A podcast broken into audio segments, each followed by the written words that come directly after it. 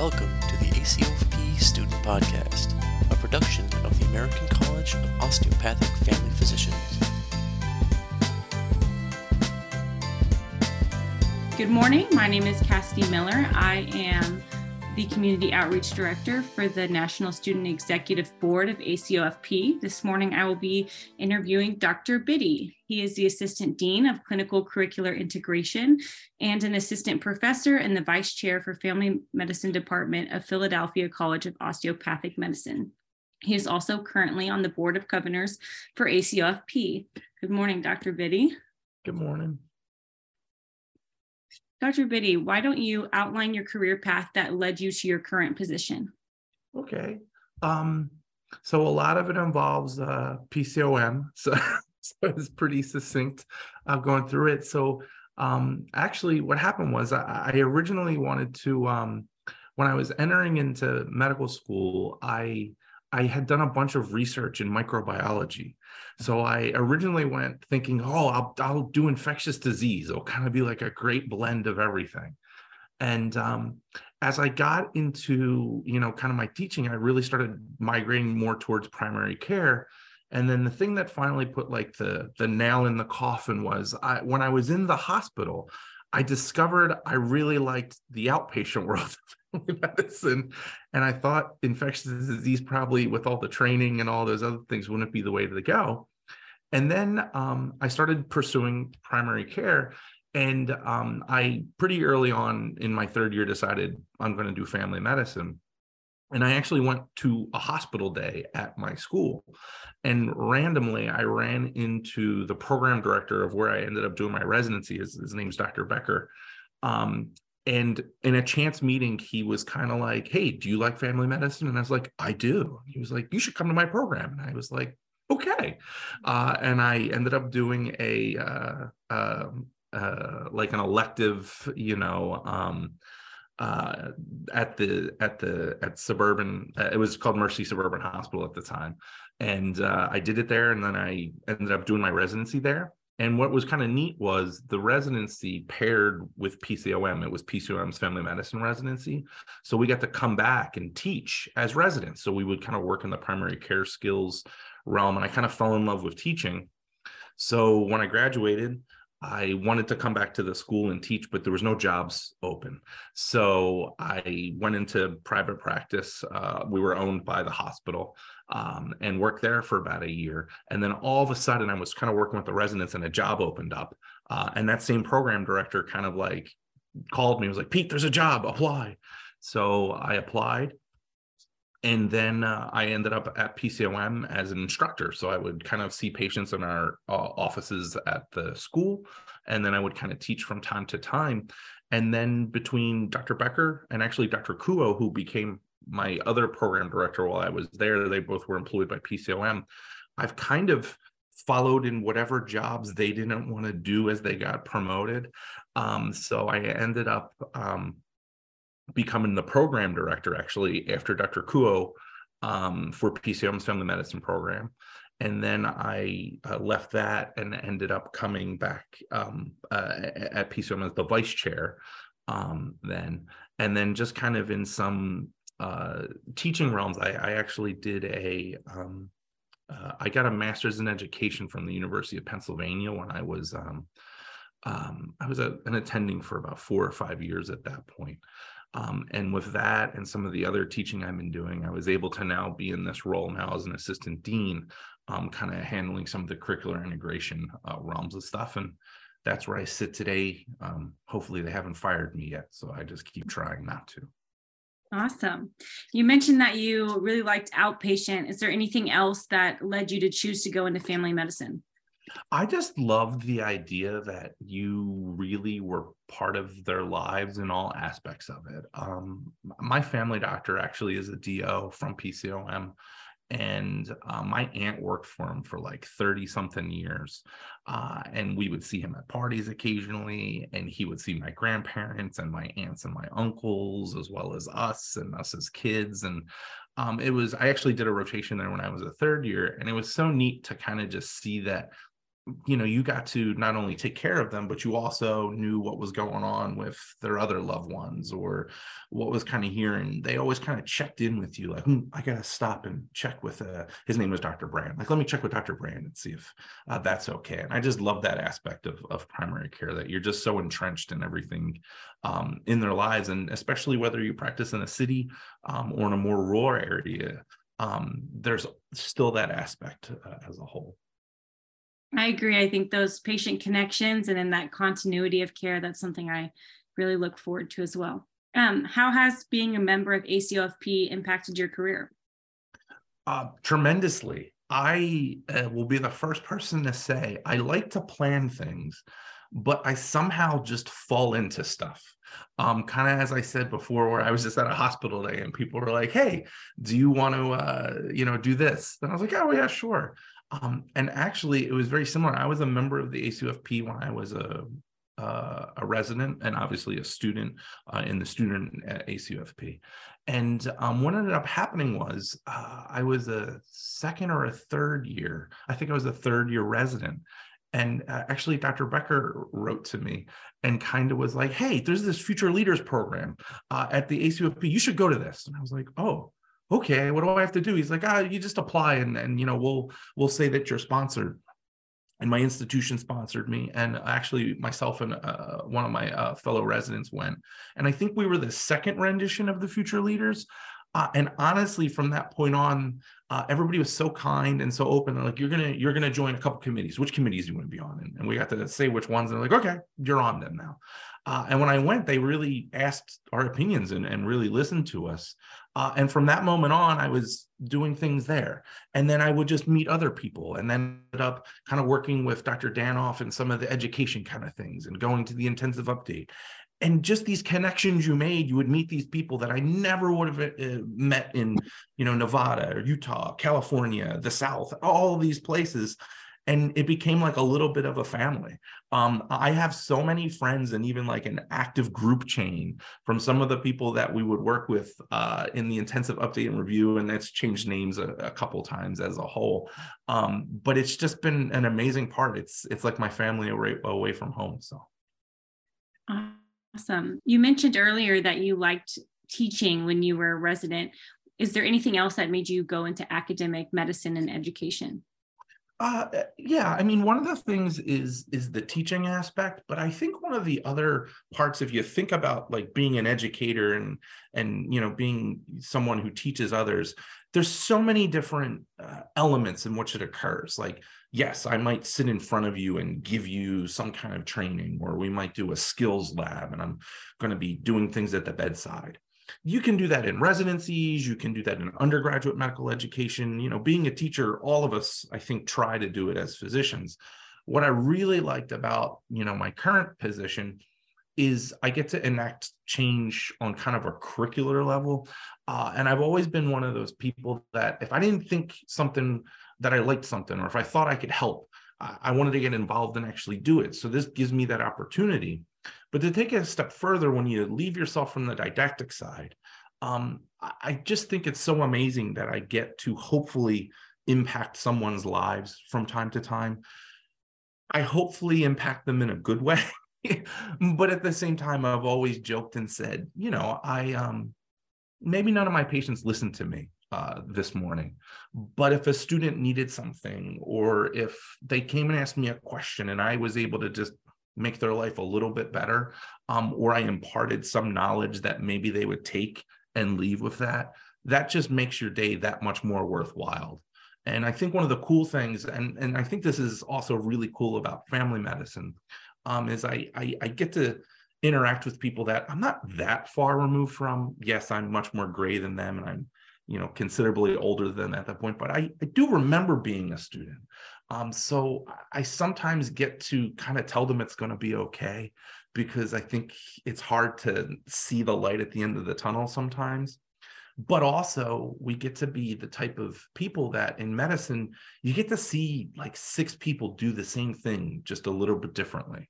Um, and i think as family doctors we're really good at kind of amalgamating that and then making it our own and and i think it's unique to just be that one part of somebody's kind of future as they're doing. There's a bunch of attendings i know that like i've told them flat out i'm stealing what you just said if that's okay with you because i just love the way you talked about like turning the thermostat up on your kidneys or, or other types of things. And i um, i just think that's so unique that that we get to do that. Do you have a favorite part about academic medicine it's honestly it's the students. If if there weren't any students i would be so bored in my job. Um i just i love working with them um and and the residents obviously. I just love the actual kind of interactions uh, and the bonds that you make with them.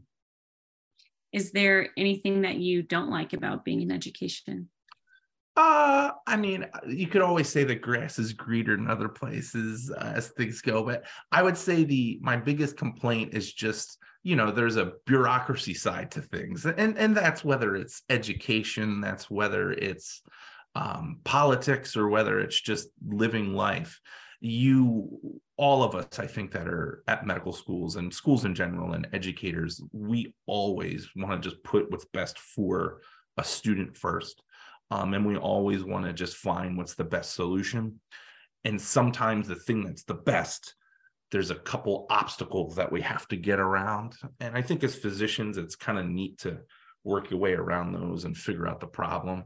But it can be frustrating at times. So that that's my biggest complaint. But that's I think that's wherever you work and whatever you do. Do you still have a practice?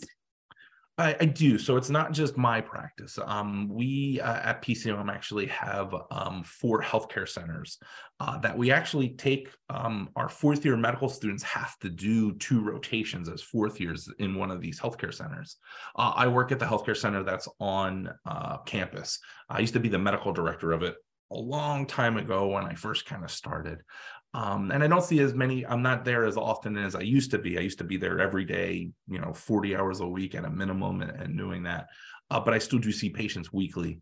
Um, and it's kind of neat because it's a, it's a co- totally different aspect um, than what you're doing on a day-to-day basis.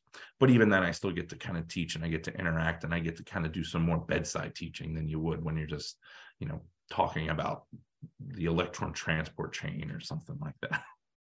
how do you balance you know seeing patients with all your other responsibilities um, I think it just kind of becomes second nature. Um, I like to I like to make sure that I have um, uh, certain times and certain points that I have to just check in with the clinical side of stuff because I know like if I'm seeing patients on Tuesdays, I'm going to get a you know a, a, a, dump of labs that are probably going to be coming back in the next couple days, uh, and it's also just being open. My patients know uh, I'm always going to get back to them, and I'm always you know putting them first as well.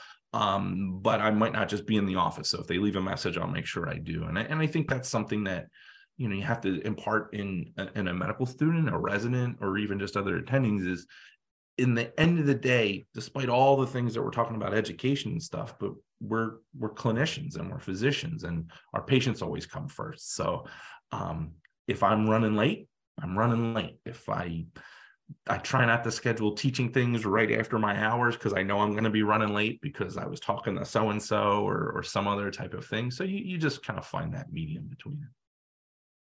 What is one thing you wish you would have known before choosing family medicine? Um, I think you know you can't know everything, but I I think one of the things is just how much information you're responsible for, um, and uh, it's a good thing because you know a lot and you know a little bit about a lot of things, and I think each per each specialty kind of has a type of personality as things go and you have to be able to break it down and explain it to your patients. But at the same time in, in all of that information you have to and you'll learn this in residency and you'll learn this in um, you know your training that all of that information at a certain point you have to be kind of comfortable with the idea of saying like i don't know. I, I don't know what that is and that's okay to say i don't know. I can tell you it's not these five things that are going to immediately kill you. Um, but we've got a little time to work and you have to be comfortable with that. Um, i think a lot of people you know we're all sometimes type a personalities in our jobs that we got to and, and staying on top of things. But family medicine, especially in the outpatient world, is a unique approach, kind of along the lines of, all right, I'm going to do all these things and I'm going to convince you to do them, even though you feel completely fine. And then I'm going to send you out to the world and I'm going to hope that you come back and do all the things that I asked you to do, which is a little bit different from the hospital side of things, where I can get instant results. I can stick you with a needle and I can put you uh, in the tube of knowledge, the, the, the CT scanner, as things would go, um, and, and get these instant results. But in my world, um, I have to make that decision of like, where are you at? And, and it takes a little time to get comfortable with that. Um, and and that's something that you kind of learn in your practice and, and you don't really realize it till you're you're in it so. What is one change you foresee happening in medical education? I mean i think the future is really bright. Um, i think one of the coolest things that's going to probably continue to happen is our use of additional like training simulations and other types of aspects. Um, even when I was a student, there were certain degrees of it, and you would do things on patients and you know things along, and you still do that. But I mean, there's the capability where you can create like a whole virtual world and interact with these virtual beings that you can do no harm to, but it's a great way to start talking and practicing. And you can deliver babies in this trainer, and you can then go to a peds room in this one. And and it's never going to be exactly the same as the first time you do it on a real live patient because they're moving and yelling and doing all those things. But it's pretty close. And it's just such an interesting way to do that. And as it gets built in, it's really moving that it's being built into the first and the second years so that now when you get to your third and your fourth year, the things that I would have seen for the first time, you've done like four of them. Um, and it just allows you to get that mastery of it so much quicker, as well as the comfortability level. And I just think that's so unique. Um, and we have such great technology now that's kind of allowing that, that we're kind of almost refocusing back to like less of the, all right, let's make sure that the didactic part is in the back of your brain to answer that multiple choice uh, question. But it's also now back to like, I know how to physically go and do this despite the fact that I also know why I need to do it and what are the things that are happening behind it. So I think it's just going to produce so much, uh, so many better physicians that I am glad that will be out there and take care of me when I have my, you know, stress-induced stroke or something like that. But I'll, I'll see you in the ER and be like, please save me. Thank you. what is one thing you would like to leave with students?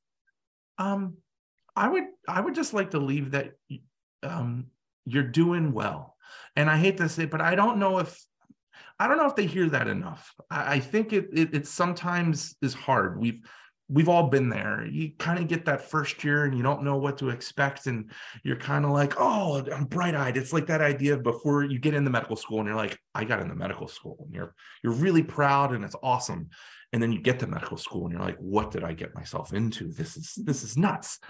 And then you get comfortable and then boards start. And then you get a little nervous and you're in your third year and then you got to take another set and then you got to go and you start um you know for your match and then you go into your intern and you're ready so you've got all these changes.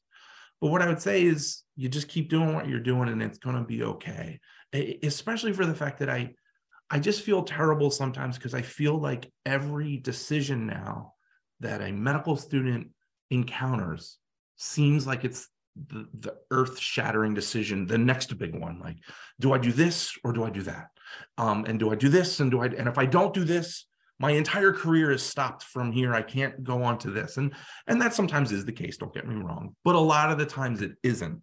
Um, and you just can't see it that way because well you're right in the thick of it um, as a whole. So i would say it's going to be okay. And with that in the in the back of your mind what i would leave then would say is try to find like a mentor. Um, just find some. I've had great ones. I brought two of them up. There's Dr. Becker and Dr. Kuo and Dr. Brandt, and like all these people in my life that have really shaped the way that I am. And and I hope students can find somebody like that. And frankly, if you don't have anybody, you can call me. I don't care. I like talking to people. Um, and, and the reason I say that is there are people that have never experienced these things, or they don't have family members that have experienced these things, or they don't have friends that are upper years. They're just all at the same level. And it never hurts to get some other information. Um, and hey, it's just information. You're going to make the decision for yourself in the end because that's what a good mentor is going to help you do. but at the same time it never hurts to get a little bit more it's what we do as physicians we get all the data and then we make the best calculated decision we can so they would be my two things to leave with because it's stressful but you'll be able to get through it if i can do it anybody can do it so Awesome. Well, thank you so much for meeting with me this morning. It's great to hear from you. You've worn so many hats and have such wisdom about not only family medicine, but just the medical field in general. So thank you.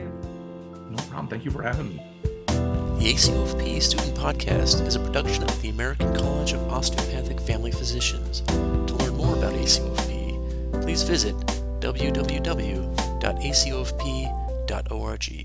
Looking for more resources on OMT? Visit ACOFP's OM Teaching at www.acofpomteaching.com and ask your institution if they subscribe so you can have access to over 150 OMT videos and support materials.